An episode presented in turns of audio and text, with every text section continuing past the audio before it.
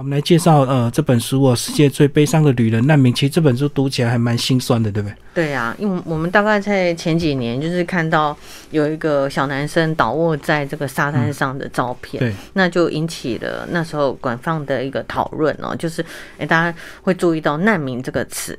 嗯，好，那可是事实上对台湾的人来讲，“难民”这个词是很陌生的嘛？对，事实上我们其实嗯，可能。我们的呃一些长辈，好，他们可能在从中国如果撤撤退来台，早期那时候也算是难民。对，然后他们在撤退的过程里面，就是一路颠簸流离，其实那也是一种难民的形态。而且他们当初可能来到台湾，也没有想到他们是没有办法。回不去，再回到他们原来的家乡哦，所以呃，其实难民跟这个词对我们来讲，距离并没有那么遥远。那在现在看来是非常好像一个嗯很和平的一个世界，嗯，还有难民产生吗？事实上，我们之前嗯就有一本书在讲国际冲突，所以也可以理解说，在现在。这个世界上还是有非常多的战争，以及有非常多的纷争，哦，就是在发生。所以呢，嗯，这些战争影响了非常多的国家的人民，然后他们被迫，好，就是为了生存，或者为了孩子，就是为了下一代，让他们可以拥有比较安全或者比较呃良好的环境，就变成要逃离原有的。一个家乡，所以这产生了难民这样的一个情况。所以呢，其实他们背后都有不得已的原因，才要离开他本来的一个家庭、本来的一个土地啊。那其实包括我们这个呃新闻上最常看到，其实呃像中亚的难民就非常多，对不对？中亚地区哦内乱不断，然后每个很多国家都有战争。对，就是呃包括非洲跟中亚地区，就是叙利亚啊、什么阿富汗等等，就是有非常多的难民产生。那这些难民啊。他们都想要去哪里？然后他们其实不是，呃，就是就像我们说啊，我们出国啊，就是搭着飞机啊，好像就很轻轻松松的就可以到另外一个国家去。那难民呢，他可能要花了非常多的金钱，嗯，然后呢，可能要呃想尽办法呢，取得了这个就是可以离开的一个证件，然后呢，离开也不一定只是搭了一趟飞机。就可以到达他要去的国度。他可能呢，经过了呃搭了船，然后呢，只到了某一个地方，然后呢，又辗转哈，要转换了非常多的一个方式，然后躲躲藏藏的，然后才能够到他们心里所想要去的一个。地方，嗯，我也是看了这本书才知道，原来这些难民他们都有所谓的这个呃人头的这些蛇头在协助他们，然后都收取高昂的费用，嗯，然后他们为了要离开他们的这个呃逃难，所以他们也不得不付出这些金钱。对，那在这书里面呢，其实他就提到了呃几个不同的一个难民，他的一个呃，比如说非洲的难民、叙利亚的难民、阿富汗的难民，嗯，跟车臣的难民等等。那这些难民他他要怎么，他要去哪一些地方？他们向往的是怎么样的一个世界？嗯，还有他们的逃亡的一个过程，其实看了真的还蛮心酸的。而且你会发现说，好多的难民就是都会想要去。欧洲好，因为可能从他们呃一些呃理解里面，就会觉得是欧洲好像是一个比较先进，而且是可能可以得到良好照顾的一个一个地方。可是上事实上是这样吗？嗯，而且这个主要是走私集团为了做生意，也会过度夸大这个欧洲的美好，对，让他们去向往，然后愿意付出他这个倾家荡产的一个走私费。给这些走私集团这样，嗯，那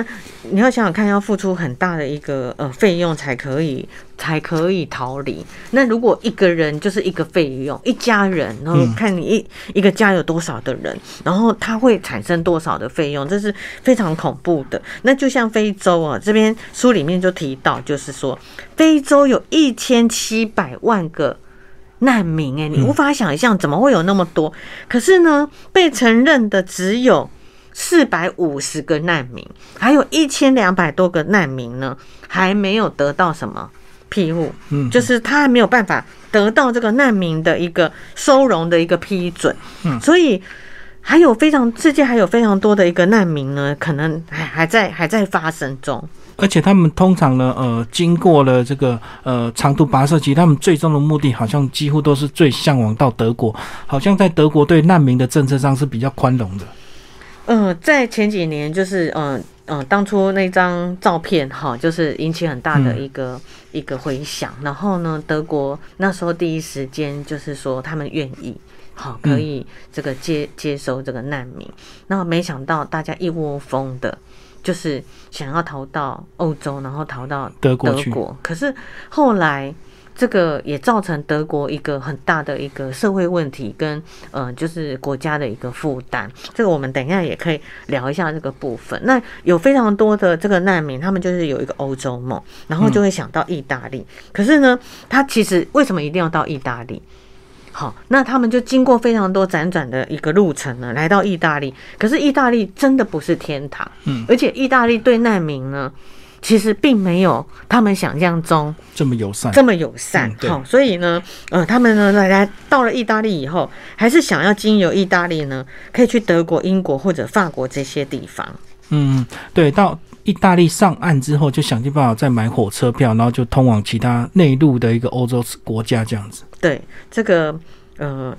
在书里面就提到一个匈牙利的首都，嗯，正好叫做布达佩斯。大家听到布达佩斯就想，哇，这是一个非常美丽的一个地方。对啊，很美丽。可是呢，这个书里面就提到，就是在二零一四年的时候，匈牙利布达佩斯的这个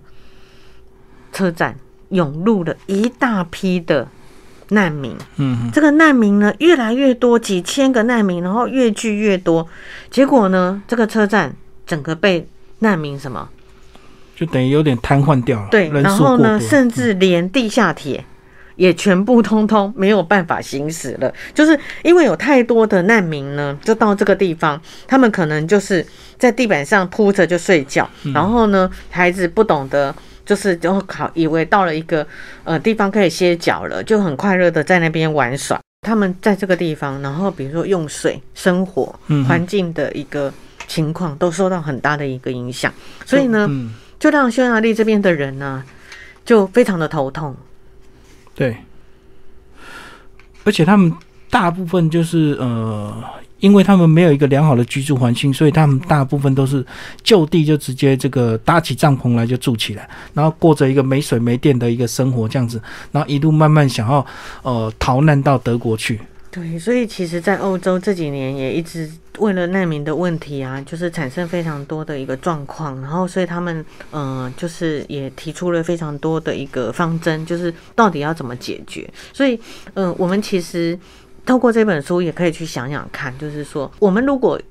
呃也面临这样的一个事情，我们应该是要只是有一个同情心是足够的吗？还是你需要有更呃完整的一个配套才有办法？好，来做这些呃所谓的善事，好。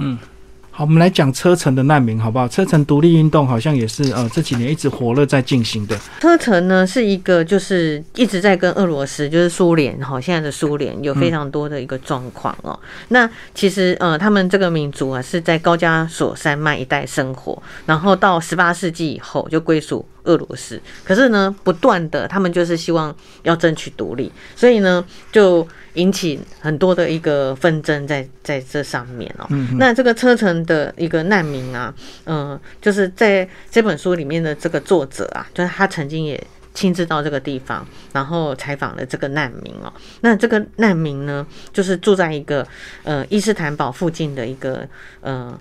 清真寺里面，然后他就看到，哎，这个难民的小孩呢，就是都在地这个石头的地板上在画图，然后可是呢，只要看到陌生的人呢，就赶快躲起来。嗯，就呢，他们他就跑跟着他们跑到那个难民的住处去看，那就发现呢，这些难民啊，不其实是住在这里已经住了超过十年以上嘞，就是他们呢离开家园，然后呢就躲在。一个庙式的一个一个那个就是地下室，然后竟然呢就是可以躲那么久这样子，然后但是还是没有办法得到一个良善的生活，甚至有了疾病，他也没有办法可以得到医疗的一个帮忙。好，所以呢，他他呃发现说，哎，这个难民其实呃因为逃离以后啊，其实并没有办法受到一个嗯。生活的改善，反而陷入呢另外的一种困境里面。嗯，而且在书里居然讲到，这个俄罗斯居然在车臣埋了五十万枚地雷，哦。所以很多车臣的人民都会不小心踩到，就会双腿被截肢。对，这个地雷呀、也是就是在车城这个地方，哈，因为这样的一个战乱，引起了很大很大的一个恐怖的事情哦，所以他们有非常多逃离人的人以后，就是他可能已经没有双脚，或者他有嗯某一些身上呢，就是一个残缺的一个情况。好，那接下来慧玲跟我们讲一下，这个国际难民到底有没有一些统计数据？到底这个难民人数到底有多少啊？嗯，根据那个联合国难民署的一个统计哦，然后在那个我们刚刚有聊聊到这个叙利亚，叙利亚有百分之二十的人口，就是它总共两千万人口里面，有百分之二十的人口，等于四百万都是难民哎、哇。就是你想想看，一个国家百分之二十的人，一百个人里面有二十个人嗯，要逃，就是要逃离这个地方，然后呢，非常的恐怖。然后其中儿童在四百万名以的难民里面，儿童就占了什么一半，就有两百万人。而且呢，在这些难民儿童难民里面，有一万多个难民几乎是没有什么，就是孤儿，嗯嗯好像没有父母的，在逃离的过程又产生更多的一个这个孤儿产生，所以这是一个非常悲惨的一个情况，就等于是一种没有办法得到改善的一种恶性循环。好，今天非常谢谢慧玲为大家介绍，呃呃，联经出版最近出版的这本哦、难民世界上最悲伤的旅人》，然后谢谢。谢谢。